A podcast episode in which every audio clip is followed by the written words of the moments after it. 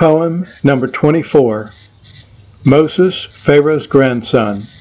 Exodus 2:10 through Exodus 3:7. It's funny how God works. He must laugh every day. I'm sure he knew would bring him joy when he made us out of clay. Pharaoh's command, take the baby boys and throw them in the water. God planned in spite of the king's command, this one's for Pharaoh's daughter. While he was trying to stop Hebrews from becoming number one, God caused the strongest of them all to be Pharaoh's own grandson. Moses saw an Egyptian beating a Hebrew man. Now big and strong, he slew the Egyptian and hid him in the sand. When Moses went out the second day and saw two of his own people fight, he stopped and scolded them. One said, What gives you the right?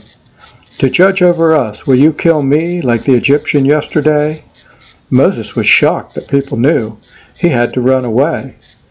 If Pharaoh found that Moses had killed one of Pharaoh's men, imagine how angry he would be. Moses fled to Midian. He met some shepherd girls. A priest had seven daughters. They were trying to give their sheep a drink, but men kept them from the waters. Moses ran off the men he drew from the well. They wondered why he'd bother. He watered our sheep and kept the bad guys away, they excitedly told their father. That's good, said Dad, but where is he? After all that, you left the man? Now find him and ask him to dinner. Maybe he would be part of our clan. So Moses lived with Jethro the priest. All happened because he gave them water. Jethro liked Moses very much. Moses married Zipporah, his daughter. Well, the Pharaoh died. Egypt had a new king beat the Hebrews with scourge and rod. As Moses cared for Jethro's flock, he heard the voice of God. A burning bush in the desert with fire blazing hot.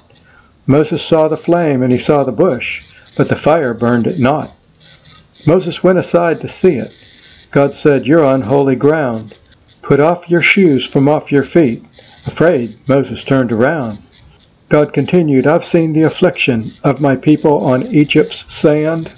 I'll give them the land promised to Abraham, and I'll do it by your hand.